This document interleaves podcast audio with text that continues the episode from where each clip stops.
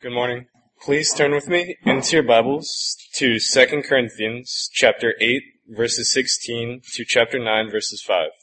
But thanks be to God who puts the same earnest care for you into the heart of Titus. For he not only accepted the exhortation, but being more diligent, he went to you of his own accord. And we have sent with him the brother whose praise is the gospel throughout all the churches.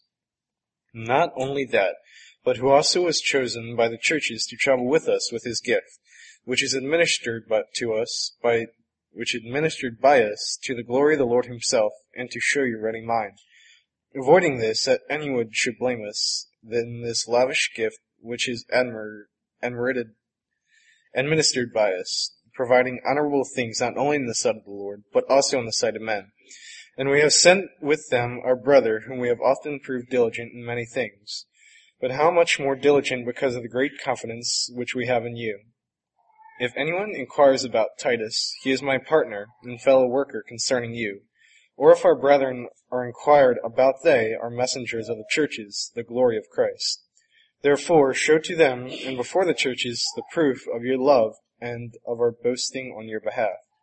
Now concerning this ministry to the saints, and is superfluous to for me to write to you. For I know your willingness about which I boast to you to the Macedonians, that Achaia was ready for a year ago, and your zeal has stirred up the majority. Yet I have seen sent the brethren, lest our boasting of you should be in vain in this respect. As I had said, you may be ready, lest if some Macedonians come with me and find you unprepared. We, not to mention you, should be ashamed of this. Confident boasting. Therefore I thought it necessary to exhort the brethren to go to you ahead of forehand. To go to you ahead of time and prepare your generous gift beforehand, which you have previously promised, that it may be ready as a matter of generosity and not as grudging obligation. Morning. We ask for God's blessing on the reading and the preaching of His Word this morning. And I invite you to have your Bibles open to 2 Corinthians chapter 9. This is the second lesson from 2 Corinthians 8 and 9. If you missed last week's and, and are interested, I believe that last week's sermon will be on the church's website, podcast, and uh, if you want to listen to it and get both of them, then that's available. I was thinking this morning during the announcements and uh, just our time together, how in our life together as a congregation, there are moments that are joyful and uh, moments that are delightful. I think about the fellowship we enjoyed at, at the Eels at their holiday open house. Uh, some of our midshipmen are back this morning, and, and we miss them, and uh, we're glad they're here. Uh, we're glad to see them this morning. Um, some of us individually, or some of us in smaller groups, have things happen that um, that are a delight, that enrich and bless our time together, our life together, and and uh, we have those things. But there is a saying that goes that every silver lining has a cloud. And uh, in the announcements this morning, we heard some of the cloud. That some of us have matters of great concern on our hearts, things that we're trying to deal with in our life that are really difficult, and certainly as a congregation, uh, we have some challenges and some concerns that, that we need to address. Maybe things are always that way. Maybe that's just life. But we know that the early church knew more of the cloud than the silver lining. And in particular, in the middle of the first century, the church faced a pair of crises. One of those crises was a crisis of unity. Jewish Christians were finding it very difficult to open the doors of fellowship to their Gentile brothers and sisters. And not only was that struggle going on within the church, but the church was being threatened with persecution. Everywhere the church could be found, its enemies were making life difficult. In particular, the church in Jerusalem was facing a difficulty because of poverty and hunger. There is a great, great need in the church in Jerusalem. Well, Paul is trying to address those two crises by calling on the Gentile church to come together to the aid of the brothers and sisters in Jerusalem with a special collection, and a special gift of money to provide for food and other needs. And he hopes that when this gift is received, that Gentile Christians and Jewish Christians will be drawn together and that there will be greater unity. In explaining how this can happen or what will enable this to take place, Paul tells us that to accomplish it, what is really needed is the grace of God. And Paul bases his appeal to the Corinthians for this collection not on how much money they have and not on how terrible things might be in Jerusalem, but on the grace of God and how God's grace has already been at work among them. They've experienced God's saving grace in Corinth. As we learned last week in chapter 8, they have excelled in the grace gifts of, of faith and speech and knowledge and earnestness and love. In 8, 1 through 15, Paul exhorts them to to follow the example of the Macedonians who by grace first gave themselves to God and then pleading for the opportunity to take part made a generous contribution to the collection for Jerusalem. And we learn from chapter 8 that the measure of our giving is not the amount that we give, but the amount that we receive from God. Paul goes on to explain the provisions that he has made for handling this contribution for taking it up, and that's what we heard in our reading. He completes this appeal in 9, 6 through 15, where we're going to study this morning. And he continues to take up a very real concern, a very practical concern. Without a doubt, the Corinthians had children to feed and clothe and educate had families to provide for, they had bills to pay, they had financial responsibilities. No doubt the church in Corinth had financial responsibilities that it had to deal with. And while they're certainly better off than the Christians in Macedonia and Jerusalem, the question is there, just what could they give? What could they afford to give? And to put that question in the way that Paul is approaching this subject, we need to ask just how far would they trust God's grace? Just how far could they trust His grace? And we find our answer to that question in verses 6 through 10 of chapter 9. But in verse 6 he writes, Remember this, whoever sows sparingly will also reap sparingly, and whoever sows generously will also reap generously. Every man should give what he has decided in his heart to give, not reluctantly or under compulsion, for God loves a cheerful giver.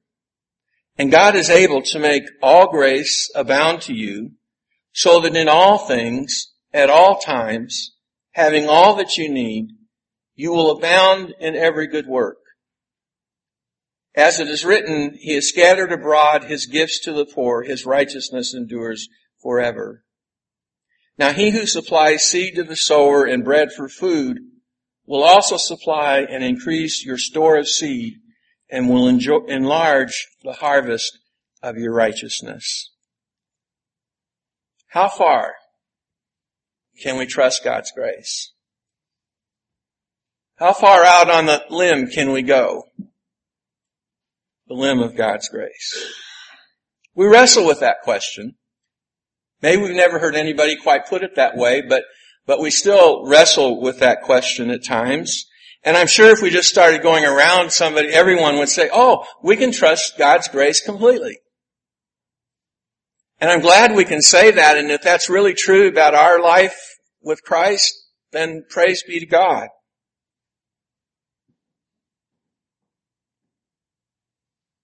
But some of us aren't sure, are we? Well, we're just not too sure God is going to forgive us.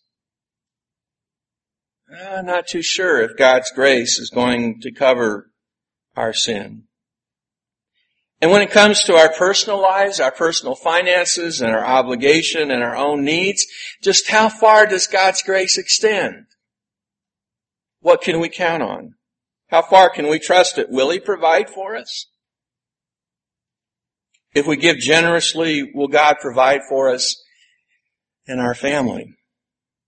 Well, Paul begins his answer with a proverb that he sets up first in verse 5 by referring to their gift twice as a generous gift.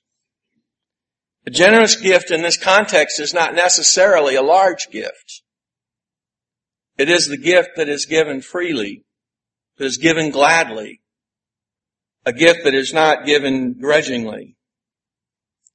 And Paul is confident that they will have their gift for Jerusalem ready in time. And as they complete their contribution, Paul wants to, them to remember a simple principle. And the principle is that if they sow sparingly, they will reap sparingly. If they give generously, they will reap generously. Because a great harvest depends on great sowing.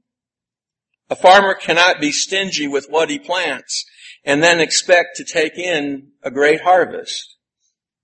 Likewise, if the Corinthians sow generously, their harvest will be great. A generous gift for Jerusalem will result in a great harvest. The Christians in Jerusalem will have food to eat and their other needs will be met.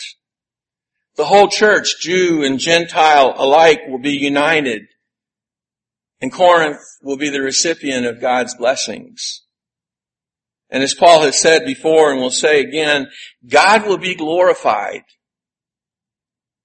because they sow generously, because they gave generously.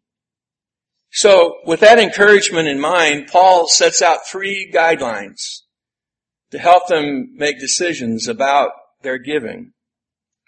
First, he said, everyone should give what he has decided in his heart to give. There is a story about a preacher who filled in one Sunday. And as fill-in preachers tend to do, he rearranged the service, which is a nasty thing to do. And the thing that he did that got him in trouble is that he put the contribution after the sermon. And one older brother came up and really chewed him out for it. He says, you do that. I don't know if it was a front pocket sermon or a back pocket sermon. We're not supposed to make up our mind when the plates are being passed. Everyone should think about it. Should think about our relationship with God. Giving should come from prayer and careful thought about that relationship as well as consideration of our finances.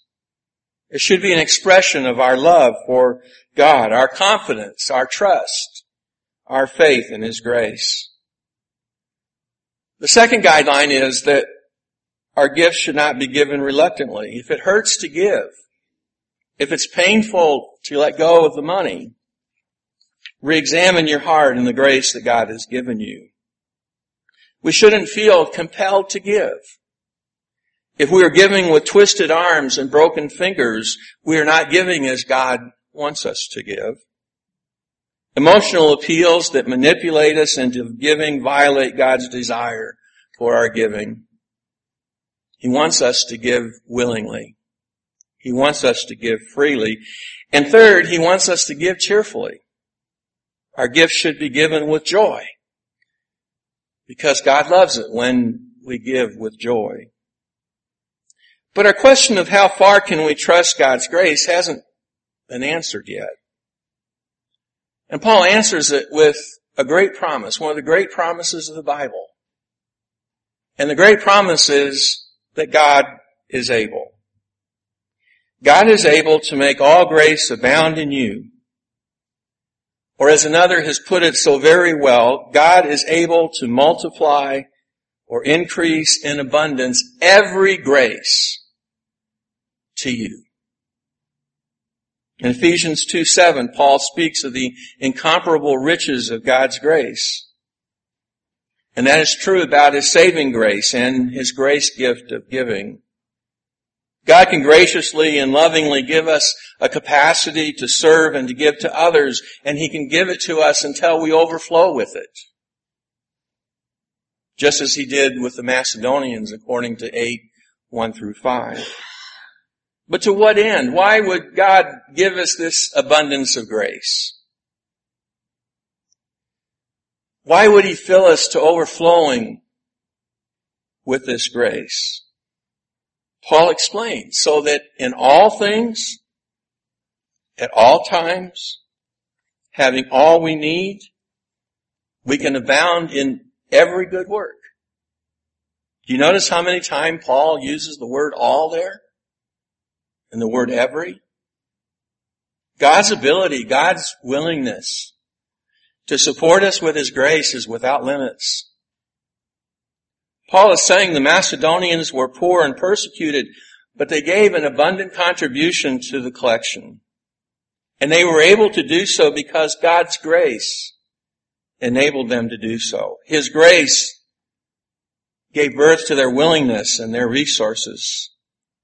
And Paul wants the Corinthians to know that God is going to do the same thing for them. If it is in their heart to give to the saints in Jerusalem, if they're not reluctant to give, but do so cheerfully, God is going to be there. And God will make it possible for them to give. He will graciously provide for them to do this great good. And if you and I set our hearts on giving, if we're giving willingly, if we're giving cheerfully, if we're giving to seek to please the Lord, to do His work, He will make it possible always for us to give. He will always make it possible for us to give in every good work. You see, the promise here is a promise of sufficiency. God will provide so that we in turn can provide. He will give the seed that we need for a great harvest. His gift of grace will enable us in turn to give our own gracious gifts. Paul's not saying that God is going to make us fabulously and independently wealthy, but he is saying that God will give us the resources that we need to do his work. Paul finds support for this in the book of Psalms, in Psalm 112 in verse 9, to say that God blesses those who give generously to those in need and such acts of righteousness endure forever. God's grace enabled the Macedonians to give beyond their means. His grace will enable the Corinthians to give as they promised. And His grace will enable us to give in such a way as to support the work of the church. He gives seed to the sower and bread for food and God will increase our resources and give us a great harvest.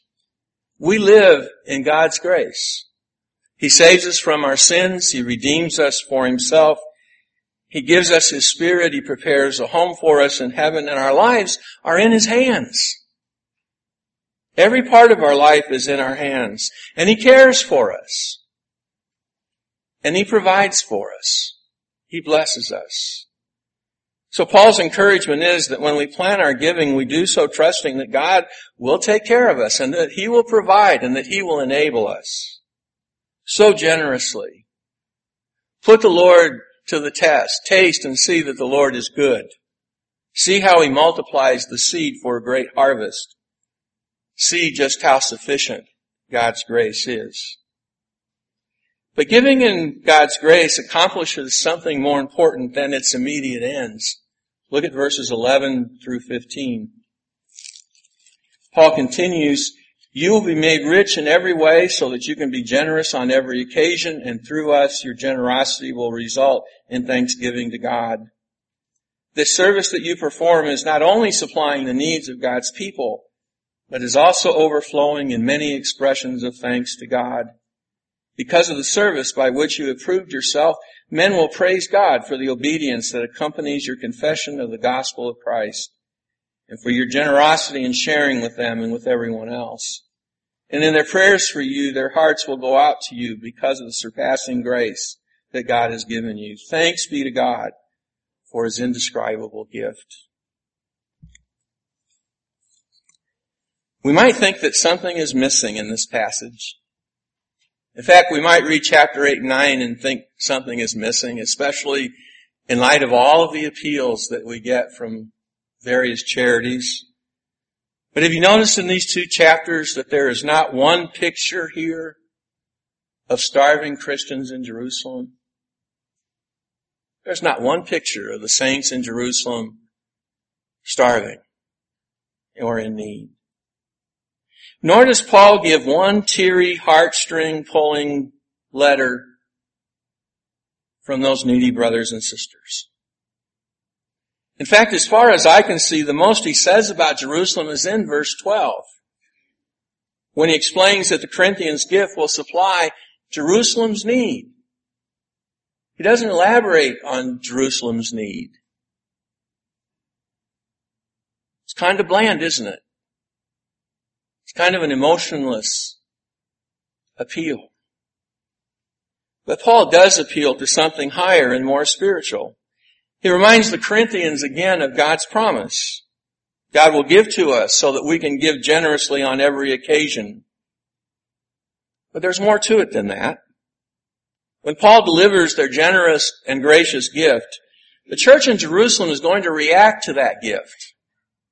They will raise their voices in thanksgiving to God for His generous gift to them.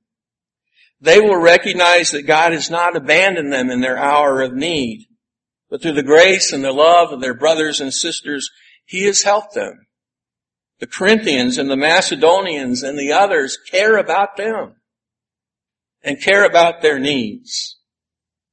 And more importantly, their giving turns people to God and to a flood of thanksgiving. Thanksgiving will go up from the saints in Jerusalem for two reasons. First, in this gift, Jewish Christians will see evidence of the genuineness of the faith of Gentile Christians. And they will praise God because the Gentiles have truly become Christians. They have truly obeyed the gospel. And second, they will also praise God because their brethren have been so generous in sharing with them and with others. And the result is a divided church will be drawn together in unity. Jewish Christians will have a longing for their Gentile brethren and they will pray for them. All because of the surpassing grace that God has given the Macedonians and the Corinthians. And in response, God will be praised. Here's what is most important about their giving. They won't be giving because they're good old boys with soft touch, soft hearts. They will give because God's grace has touched them in every way, saving them and enabling them to give. Second, the Christians in Jerusalem will recognize that God is at work in the Corinthians. He is ultimately the one who is giving and caring and providing. He is simply doing this work through the Macedonians and through the Corinthians and the other Gentile congregations who help. And seeing God pray, provide, they will praise and give thanks. On the back of your handout, there is a, a graphic that illustrates the point that Paul is making. That God abundantly bestows his grace on the Corinthians. Saving grace, grace gifts, the grace of giving. And the Corinthians receive that grace and they're touched and moved by that grace. And so they serve the church in Jerusalem by sharing what they've received. They share their abundant grace with Jerusalem, verse 15. And so when Jerusalem receives it, the result is that God is praised. God is given thanks. The lesson here is that while we give to support the Lord's work here, the real motive is that God has blessed us and enabled us to give. He has touched us and moved us to be gracious. And our giving is one way in which we can say thank you to Him for all that He has done for us.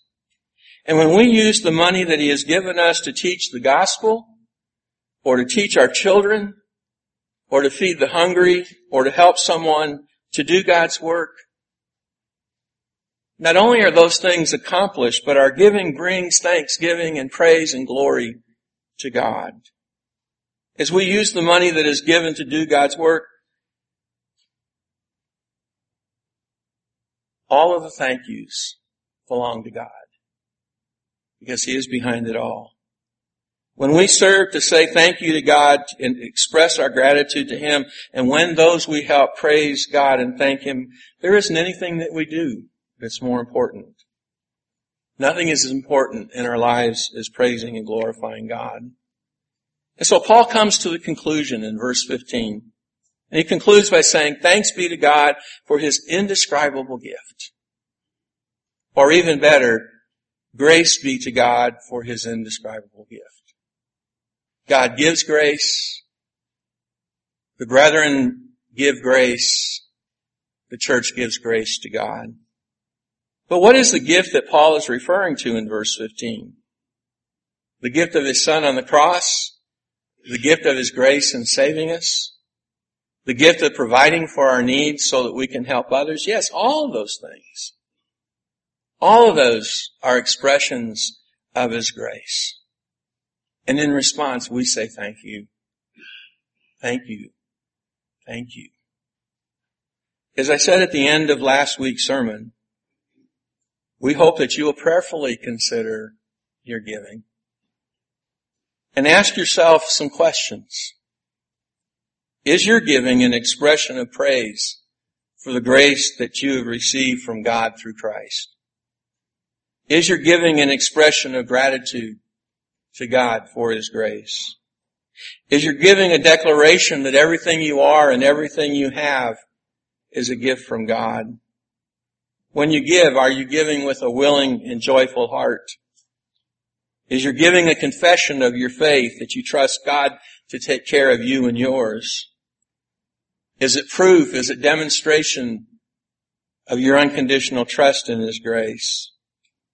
If your giving rises to those standards, we can be certain that it will please God and it will be sufficient. It will be sufficient for us as a congregation to do the things that we need to do. But if it is not, the problem is not a financial one, but a spiritual one. And we hope that you will turn prayerful attention to that in the new year. Thank you for your patience this morning and for listening to this lesson. I, I really do appreciate it this morning. Always. And ask that you pray about these things. I'm going to finish with a song of encouragement. There may be someone here this morning who needs prayers or needs to do God's will. And if you do, please come forward and let us know how we can serve you. Won't you come while we stand and sing?